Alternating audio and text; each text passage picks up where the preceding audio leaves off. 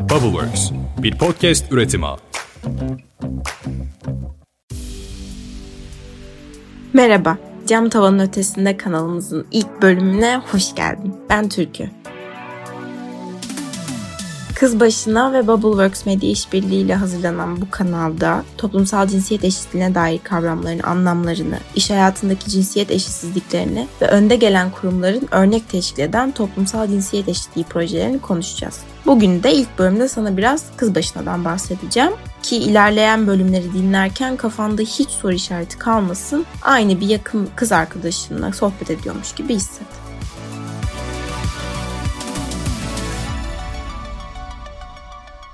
Kız başına Türkiye'de toplumsal cinsiyet eşitsizliğine dayalı şiddet türlerini ve nefret söylemlerini azaltma amacıyla 2017 yılında ODTÜ öğretim üyesi Yeşim Çaplı ve ODTÜ öğrencileri tarafından kurulan bir sivil toplum kuruluşu. Bizi belki Instagram'dan, TikTok'tan, LinkedIn'den, Twitter'dan görmüş olabilirsin. Şu anda dünyanın her yerinden 45'i aşkın ekip arkadaşımızla beraber yolumuza devam ediyoruz. Kız başına adını kız başına yapamazsın nefret söylemini reddederek oluşturduğu karşıt yaparsan kız başına yaparsın söyleminden alıyor. Aslında kız başınanın stratejisinin 3 asli temeli var. Dönüşüm, koruma ve süreklilik. En genel anlamıyla dönüşüm faaliyeti toplumunun şiddet meşrulaştırmasını değiştirmeyi ve kadını güçlendirmeyi amaçlamakta. Dönüşüm faaliyetleri altında özellikle sosyal medya üstünden kampanyalar var. Kampanya faaliyetleri mevcut durumu anlamak, değerlendirmek, anlatmak, güçlendirmek, meydan okumak veya sessiz çoğunluğu harekete geçirme maksadıyla yaratıcı ve yenilikçi yöntemlerin geliştirilmesini uygulamasını kapsamakta.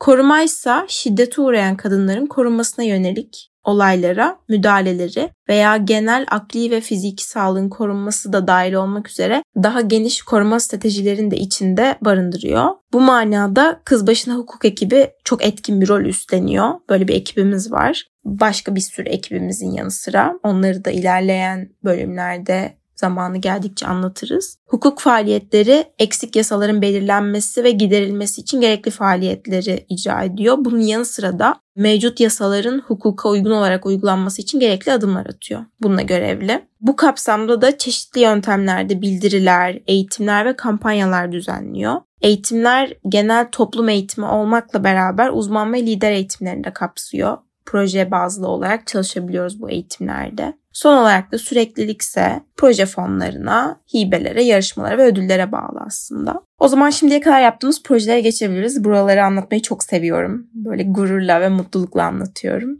Umarım uzun uzun anlatacağımız başka projelerimiz de olur hep.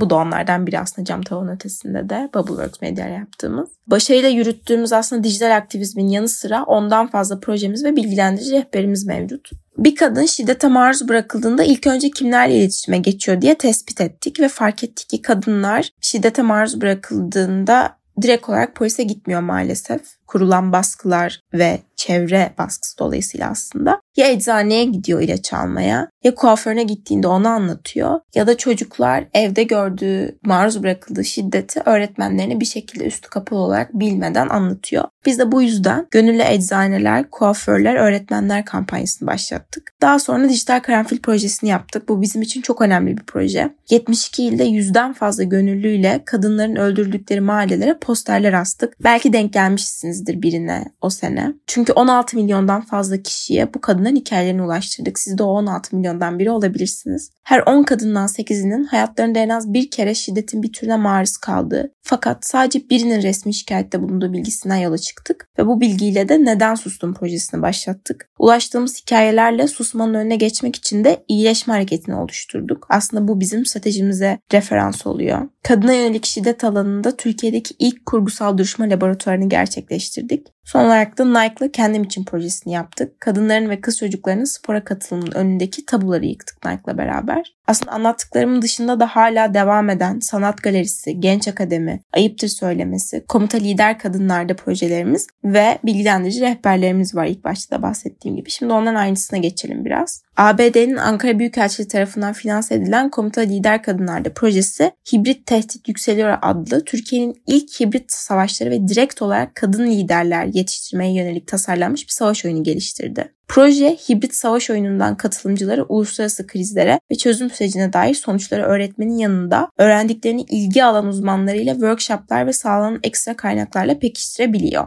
Kız Başına Sanat Galerisi sosyal girişimi de kadın sanatçıların sanat dünyasındaki görünürlüklerinin artırılması, hedeflerine ulaşmaları konusunda maddi olarak desteklenmesi, sanatın her formunda özgün eserler yaratabildiği ve üretim için desteklendiği bir alan yaratılması, eserleri kadar hikayesinin de ön planda tutularak toplum ve sanat arasındaki bağın güçlenmesiyle toplumsal cinsiyet eşitsizliğine dayalı sorunların ve bu sorunlardan en çok etkilenen kadınların elinden çıkan eserlere topluma anlatım konusunda sanatın gücünden faydalanılması için çalışıyor. Yani biz burada sanatçı kadınlarla çalışıyoruz. Belirli bir tema üstünden eserler ortaya çıkarıyorlar. Biz o eserleri ürünleştiriyoruz ve bunların satışından onlara fon sağlıyoruz. Genç Akademi projemize geçecek olursak da o da toplumsal sorunlara ilişkin duyarlılıkları çok güçlü ama karar alma mekanizmalarındaki temsilleri son derece kısıtlı olan 14-18 yaş arası gençlerin kendilerini ifade etmeleri için onlara bir alan açan Avrupa Birliği Sivil Düşün Programı desteğiyle hayata geçirilmiş bir proje. 2022 yılın Ocak ayında faaliyete başladı bu Genç Akademi projesi ve gençleri tanık oldukları toplumsal konular üzerine harekete geçirmeyi, onları izleyici konumundan çıkarıp aktör oldukları bilincine yükseltmeyi, kendilerini ifade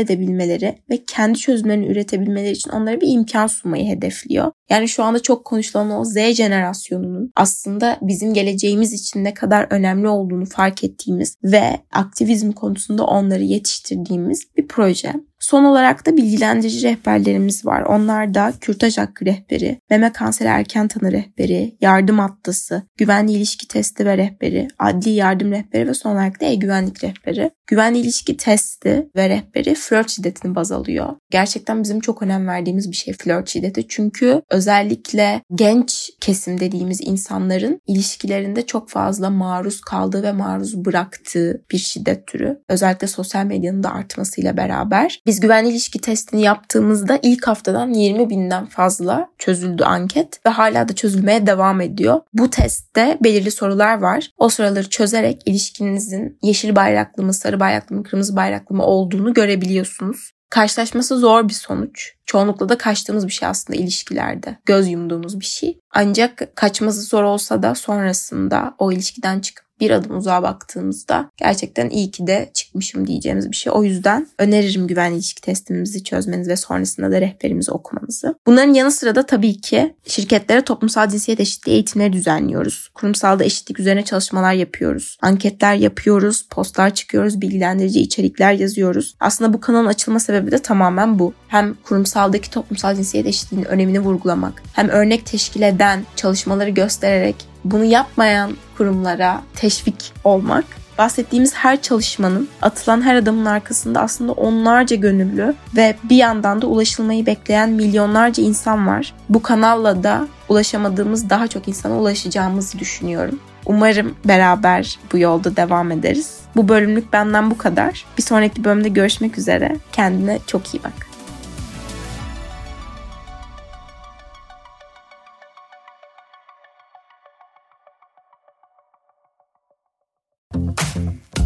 Travelworks bir podcast üretimi.